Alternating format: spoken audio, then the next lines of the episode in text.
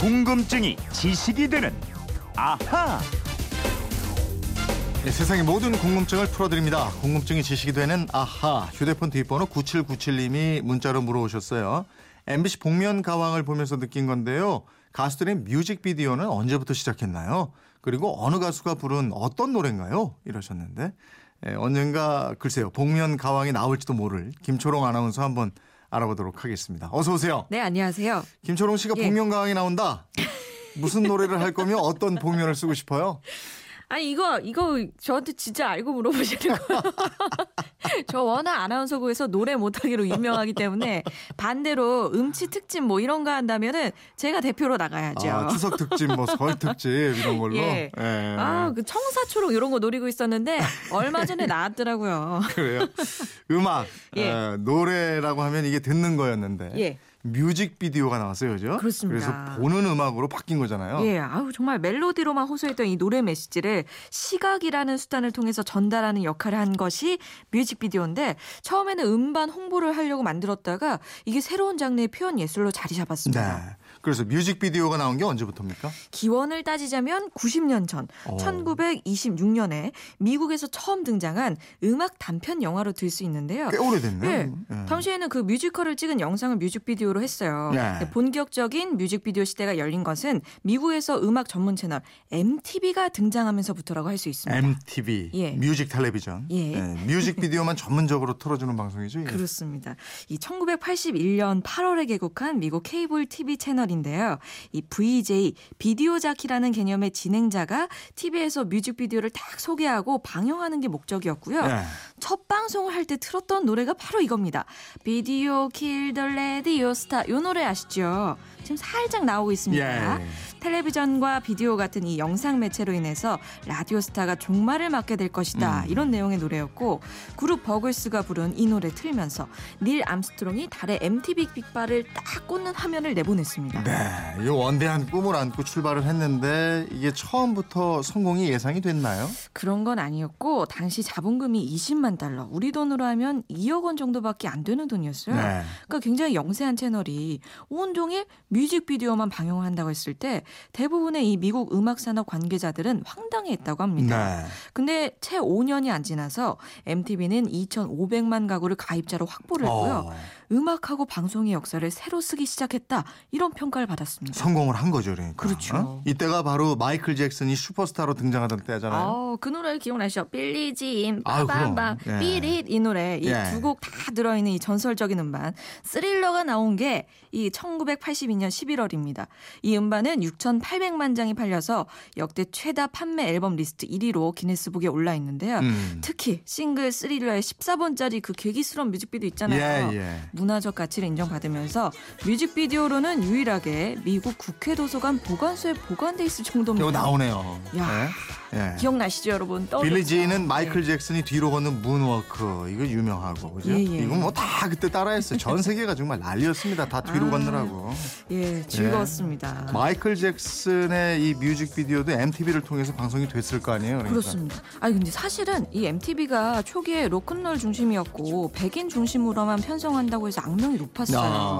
그러니까 당시까지만 해도 굉장히 인종차별이 심했는데 마이클 잭슨의 인기가요 너무 높 으니까 잭슨의 뮤직비디오를 안 틀을 수가 없는 상황이 됐습니다. 그렇겠죠. 예, 잭슨이 MTV에 엄청난 콧대를 꺾어버린 거고요. 이러면서 MTV뿐만 아니라 뭐 인종차별적인 라디오, 케이블 방송들도 달라지기 시작했어요. 아, 마이클 잭슨이 MTV 발전에 또 음악 장르의 발전에 지대한 역할을 했으니까. 예. 개국 1년 만에 대형 히트곡을 냈으니까요. 또 거기다가 떠오르는 샛별이었던 마돈나랑 프린스 아. 뮤직비디오랑 함께 슈퍼스타가 됐고요.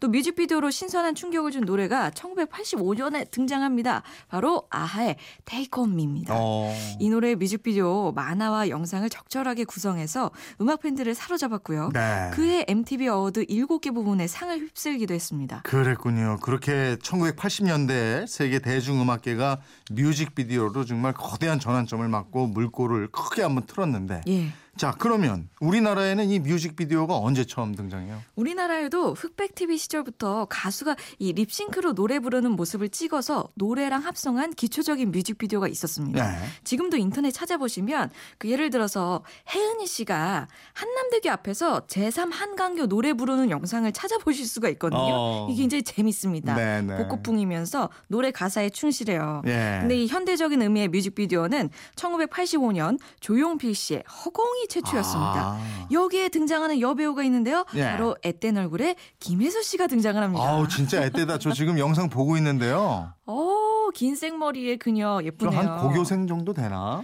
고- 그거 진짜 예. 젊네. 예. 어, 굉장히 어린 나이에요. 예. 이 노래가 흐르면서 김혜수 씨가 어떤 가게로 들어가서 잠자고 있는 조용필 씨를 막 깨우는 거를 시작으로 뮤직비디오가 나옵니다. 조용필 씨도 참 젊었네요. 사진관이네, 사진관. 네, 아, 예. 스튜디오 사장님이셨나 봐요. 예, 그 래요. 1985년이면 글쎄 미국에 비해서 그렇게 늦은 건 아니네요. 그렇죠. 그리고 재밌는 게 방금 말씀드린 그 아하의 뮤직비디오를 그대로 본단 보리음료 광고가 1987년에 나왔습니다. 아. 조용필 씨가 소녀팬과 현실과 이 만화 세계를 오가는 광고였는데 음. 이 광고가 칸 광고제에 나섰다가 아하의 뮤직비디오를 베꼈다 그래서 국제적 망신을 당하기도 합니다. 네, 이게 만화 속으로 쑥 들어가는 거죠. 그렇습니다. 예, 여주인공이 이게 또 망신까지 당했 군요. 근데 뮤직비디오가 본격적으로 등장하는 건 역시 1990년대죠. 예, 우리나라 뮤직비디오가 제대로 자리 잡기 시작한 거 역시 서태지와 아이들부터입니다. 예. 1992년 봄에 딱 등장한 서태지와 아이들 열풍이 대단했어요. 뮤직비디오의 전성 시대를 예감하게 만듭니다. 특히 환상 속의 그대 이 뮤직비디오 사탄으로 추정되는 인물이 등장했다 그래서 논란을 빚기도 했어요. 아 기억나요. 예, 그 무렵에 뭐 국내에서도 유선 방송 개국하고 이랬잖아요. 네, 맞습니다. 이 1995년 케이블 방송이 개국하면서 채널을 급증했고요.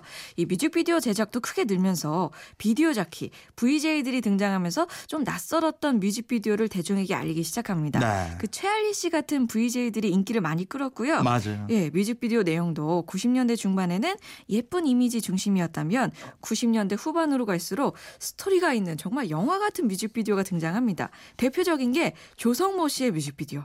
정말 한편의 대, 드라마를 보는 것 같은 그런 내용. 대스타들 많이 출연했어요. 그게 뭐 투해분인가 그러지 않았어요? 맞아요. 예. 괜찮은 거니 어, 이런 노래가 있는데 그러다가 한동안 또 침체됐잖아요. 그렇습니다. 2000년대 초반부터 음반 시장이 쇠퇴의 길을 걸었기 때문입니다. 당시 불법 음원 유통 문제가 심각했거든요. 네. 음반을 내도 팔리지도 않았고 음원은 수익을 기대할 수 없었던 시절이었기 때문에 뮤직비디오 제작도 꺼리게 됐습니다. 아. 그러다가 이 대중음악이 아이돌 음악 중심으로 재편되면서 듣는 음악에서 보는 음악으로 이동을 해요. 이때 뮤직비디오가 다시 등장을 했고 인터넷은 케이팝의 새 활로를 개척하게 됐습니다. 그러죠. 싸이 대표적이잖아요. 유튜브를 통해서 세계적인 히트를 치지 않습니까? 어우, 돈도 많이 벌었습니다. 지난 1월 20일 기준으로 강남스타일 뮤직비디오가 유튜브 조회수 25억 뷰를 넘어서는 기록을 세웠는데요. 네. 유튜브는 뮤직비디오를 한 번 클릭할 때마다 0.65센트의 수익이 발생하고요. 아. 이 중에 절반을 저작권자에게 지급하는 것으로 알려져 네. 있는데요. 이걸 계산해 보면 유튜브로만 약 100억 원의 수익을 올린 게 돼요. 와, 뮤직비디오로 100억 와. 어마어마합니다. 좋습니다. 예. 부럽습니다. 이게 뭘 부러워? 장르가 다른데요. 아유, 100억 어디서 떨어지는 돈인가요? 부럽죠. 5886님인데 김철웅 아나운서 빌리진 노래 살짝 부르시는 거 보니까 음치가 맞아요. 제가 거짓말을 안 합니다. 4936님 김철웅님 미안한데 노래는 좀 신봉쇼 혜영 언니랑 노래. 실래 어? 어, 혜영 혜영 언니. 언니하고 저랑 비슷하다면 굉장히 굴욕적이신데요. 언제 저녁에 두 분 같이 한번 봅시다. 아우, 예. 9797님 덕분에 오늘 뮤직비디오에 대해서 아주 잘 알게 됐습니다. 고맙습니다. 준비한 선물 보내드리겠고요.